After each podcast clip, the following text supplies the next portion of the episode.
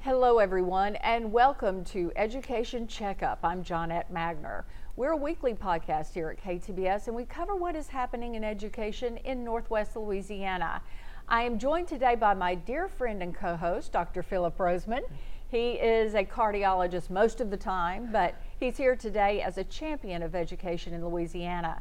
He is past chairman of Blueprint Louisiana and he is a founder of the Shreveport Bossier Business Alliance for Higher Education. And welcome, Dr. Rozeman. Introduce our guest, please. Yes, and quite an interesting and conversation I think we're going to have here. Good. I mean, this is Mitch Maxwell. Mitch is the current principal of Rusheon Middle School. He's been both a Bossier Parish Teacher of the Year, a Bossier Principal of the Year, and has had several other awards for his work. And we're thankful to have you here in Shreveport Bossier, and just want to kind of touch base and try to learn from you, okay? Can I ask the first question? Sure, you can. How are you such a rock star? Oh, I don't know about that. I think I've been blessed to have great teams around me everywhere I've been, and that's the thing, just filling a staff with wonderful people makes everybody look a lot better than maybe they would be on their own. Absolutely. Yeah, we all want to be rock stars. We all want to be rock stars, but you, I mean, you got two gold records there. You got it as a principal and as a teacher, and that's so very impressive. It is. I loved what you said about your journey, multiple excuses to high expectations. Right. So talk about that a little bit. I think that's an interesting concept. Right. Well, you know, it's real easy to make excuses for why you're not achieving at the level you'd like to achieve as a school or even individually in life. But really, the excuses, everybody's got those. Those are like elbows. Most people have a couple. but the expectations, as you raise them, you know, typically people rise to what your expectations of them are. And so that's what we try to do in the school is we have raising expectations for our students and our staff. Absolutely. Yeah. Now, tell me a little bit about the school you're in now, Rusheon, and the history. A little bit about where it is. Yeah. Just paint the picture of Rusheon Middle School. We're on Old Minden Road in Bossier. You see us on the interstate. You see the big ball fields behind us, which you probably see the baseball and softball fields. We were the original junior high that served Barksdale Air Force Base. You know, originally, but with school choice for military families and things like that. They do have other options now, but that was our original intent. There was to serve the middle of Bossier. One of the most diverse schools in Louisiana. We serve just 4 different distinct neighborhoods in Bossier City, but also we have students from over 9 different countries on our campus. So it's a very unique situation. Now, is that because of the military kids, or is it our health science center? What do you attribute it to? There's a lot of things that go into it. You know, the military obviously helps and has a big impact there. Location is huge. You know, we're right off the interstate, so families who move into our area find us pretty quickly and find our neighborhood. And it's just, I guess, word of mouth as people move into our country, into our area. Well, you know, one of the things, or the reason we got your name and you're here is we know that there's been tremendous success at Rusheon over the last couple of 3 or 4 years and improvements in the school that have been substantial. And, and that's been recognized. So tell us a little bit about the school, about what is the keys to success to moving forward in the school like y'all have, and what do you do next? Okay. Well, we feel like we have to get buy-in from the students and their families within our school. So we try to come up with different ways to promote what we do within the school. Like, for example, this year we added some new sports for kids who maybe weren't interested in the basic ones. We've added wrestling and volleyball. Volleyball is a huge hit on our campus, and wrestling has been a huge hit across our district this year for middle school. So that incorporated some things that kids hadn't had a chance to experience before on our campus.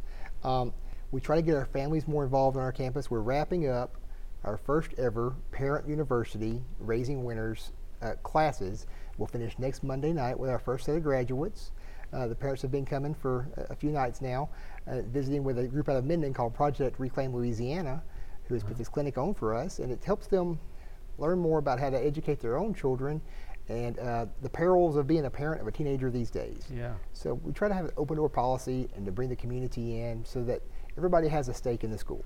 Well, how did that come about? Yeah, I was going to say, I'm completely intrigued. Tell me about this. Well, it was an initiative brought down by former superintendent Mitch Downey.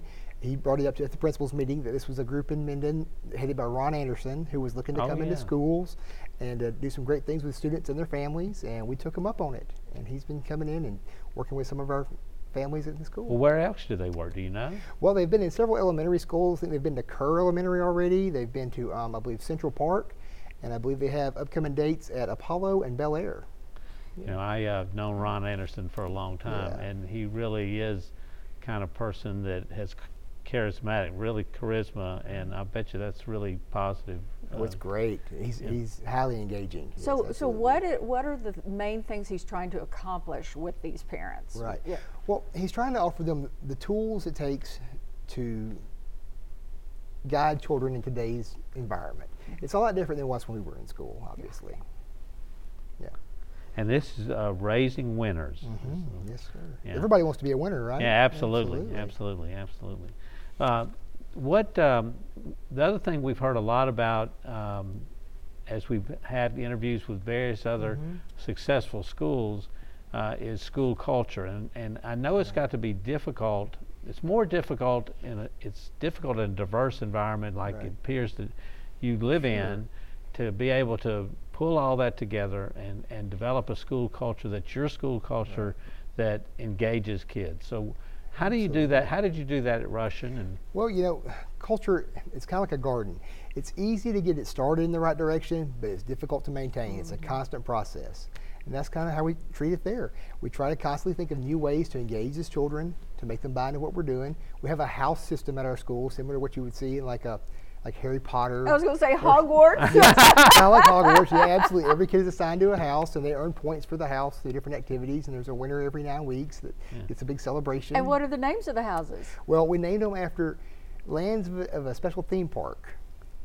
I don't know if I can say it, but like Tomorrow and Fantasy and the Frontier, and those are. That's really fun, and so you kind of have your own group, and I would think that's part of building culture too. Oh, it is. You have this group that for which you have more intimacy and trust and dependency. I would guess. Right. Well, absolutely. Yeah, that, and let me go back to another thing that I was intrigued about is your ability to be able to add new sports and develop the new sports.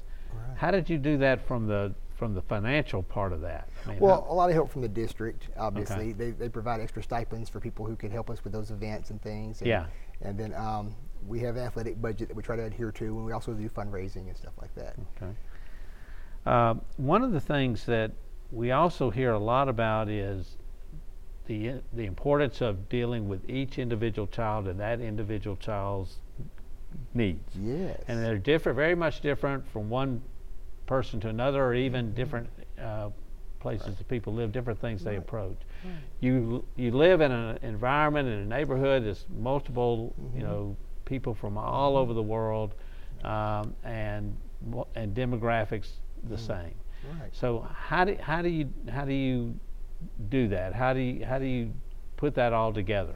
Well, you know, we try to offer a lot of different programs and things other schools offer. We have a tremendous Black History Month program coming up at the end of this month. It's going to be a 3-day event at our school. We're excited about that. But one thing we do on a daily basis, we have what's called a flex schedule. And in the flex schedule, students are allowed to go to spend 30 to 45 minutes in something that's of high interest to them. It could be a cultural event. It could be something like karaoke even. But to get to go to those, they have to have been doing well in their academics and keeping up with that portion as well. And so students who are a little behind academically, maybe they've been out sick for a while, during that flex period, they get to be pulled specifically to the area where they have the biggest need. And those are individualized smaller groups. Right. So it really pushes them. Well, you know, one of the things I enjoyed in reading about your resume is there's a lot of this related to helping. How do you help children deal with diversity? Right. How do you teach people to be tolerant? Yes, sir. You know, these are significant issues which are very hard in the adult world these days. So tell me your personal thoughts about that in terms of how, you know, how you've been recognized for those efforts. What is it that you feel like needs to get out for everybody to have the same effort in those areas? Well, that goes back to my time as a classroom teacher. I taught social studies, and so there's you have to go over every culture, and you have to treat them all with the same amount of fairness and equity as anything else. And so I carried that forward into my path as an administrator as well, by not just focusing on any one group, but focusing on everyone, the positives that every culture brings together. Yeah. You know, I think when I was in school, it seemed like there was more focus on punishment than reward. Right. And as we talk to people like you, I see all of these incentives to get kids to do well instead of going through all the, well, if they don't do this, we do this and this and this and this. I mean, is that very much spot on with where education is going and where you are seeing the most successful strategies? Right. My paddle is in the attic at my house. It's not in the school anymore. We've clearly moved past those days a long time ago. What we do now, like the house system, allows the kids to earn rewards for doing what's right. That's part of our motto. At Rusheon, we believe that we lead. We love learning, excel at all we do, achieve goals together, and do what is right. And of those, the most important is to do what is right. And so we hope that our teachers model that behavior for our students, and that our students begin to understand what that is through their time with us. Even in what you're doing with the parents, yes, it's the same thing. Absolutely, it's encouraging the positive behavior rather than sort of whining about well, there's no parents that care and they're not really helping, and it's so difficult. And getting past that and say, well, let's see how we can help the parents. Right, you know, because they need help too. That it's something. Oh yeah, it takes a village, you know, to raise a child, and that's absolutely true today. So what you talked about. Parenting being so different today from what it used to be. What are the challenges that this generation of parents have that we didn't have when we were raising kids? Well, there's a lot of competition for the attention of your child. If you think about when we were growing up, you came home, you did your chores, you did your homework, you visited with your family, and you went to bed, your day started over. Well, here, you know, there's not much time for disconnect from outside sources. Like if you had a problem with a kid at school when you were in school, you went home, told your parents about it, they probably gave you some advice, and that was the end of it. But today, those problems can manifest outside of the school and can continue on through social media access, and that's the biggest struggle that our parents have right now is their children with social media and how they're interacting with people that they don't even really know sometimes. Well, so if you were the king of the world, oh boy, and you had and we're talking about the social media world that we're in. Yeah. How do you, and you have middle school children that you're dealing with. I mean, so what can we do? I mean, you know, what is it out of the bag and it's always going to be like this, or is there some way we can make this better than where we are right now? Well, we have to compete for their attention, so we have to make sure that we're highly engaging throughout the day for ourselves on the education end. And as far as parents go, you know, you have to monitor your children. Now, the good thing is some of the social media groups are coming around and putting more restrictions on children and their access and what they can and can't see and do, which is going to be a help over a period of time. But right now, it's really hands-on parenting. When they're on that phone and you can't see what they're looking at, it's tough. It's tough to know exactly what they're doing. You have to take the time, and it's hard. Do you all talk to parents about what parents should and shouldn't do? You know, we do sometimes. That's a tricky thing. You know, you don't want to step on anybody's toes too much that way because everybody's situation is different. We try to be, you know, cognizant of that. But if we have an opportunity to provide tips or things like our parent university, we certainly do. Yeah. There's, you know, I know there's challenges that y'all have in it, and how do you deal with the issue with teachers, you know, they're in a school that has maybe more challenges than other schools because of demographics or those sort of things are certainly a major issue. There's a lot of other problems that are going on at home that maybe aren't going on in some other places. So how do you keep your teachers' morale up, and how do you build them up so that they want to get to work every day and want to change the world? We try to make it a fun place to come to work. It sounds kind of odd for middle school, because who would want that, right? But no, we try different events and days and things. We try to reward them weekly with a special prize just for hanging in there with us and being there. Yesterday was our annual Super Bowl. By that we mean the admin made soups and chilies and things and treated the teachers to that. And we try to recognize their good work too. Each month we name a champion of the month as far as a teacher and a support staff go, because those people are just as important as the in-class staff that we have as well. And they get a little gift card with that. So we always look for ways to recognize our people. Yeah. All over the building. And we talked about social media. We talked about some other areas. What are the things that keep you up at night? What is it that's a real challenge for you? You see is coming, and how are you preparing for those things? Well, the next thing I'd be worried about, if you look at the evolution of social media, what's coming next is AI and the bots and things like that, and what impact is that going to have on our education system as we move forward? I haven't even thought about it. I think about it all the time. Yeah. All the terrible things you can put somebody's head on another body and have them do different things, and there are just so many ways you can use that to harm others. That's the next frontier of school issues, probably. I think you're right. Yeah. And well, this has been a great, interesting talk. We appreciate so much you coming and sharing with us. I ask a couple of questions at the end of every interview. Okay. First, I want to give you the chance to give any words of wisdom. If you have some words of wisdom that kind of drive you, what philosophies, whatever you have, or what you want to tell the audience. Right, okay. Well, we want your children to come to a school where they feel loved, and we want them to return to a home where they feel loved. And if we work together as a community, I think we can build that trust again within the schools. It has been lacking for some time in some of the areas. I like that. So it's based it on love. Absolutely. And if we could do that, then we'd be so much better off. Yes, sir. And then the last thing is, obviously from this resume and from this this interview, you could live anywhere in the United States, and you could get a job as a principal probably anywhere in the United States. So what keeps you here? What brought you here? What's the reason you stay here in Shreveport Bossier? Why you love Shreveport Bossier? What is it about this community that draws you? Well, I'm not originally from here. I'm from about 2 hours south of here, Jonesboro. Mm-hmm. We came to this area early in my early 20s as a teacher and a coach, and we just fell in love with it. Maybe it was the bright lights of the big city, but we've stayed around for a while because we've made it our home. We have, we feel like we've built our family here, and it's such an easy place to find your niche. There's something for everyone here in Shreveport Bossier.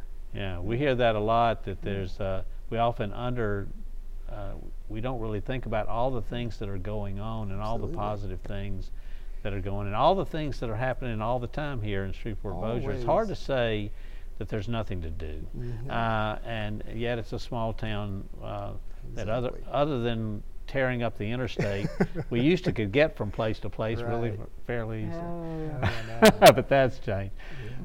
Listen, we appreciate as a community what you're doing at Rusheon, and I'm sure the parents are too. Well, thank you so and much. The students.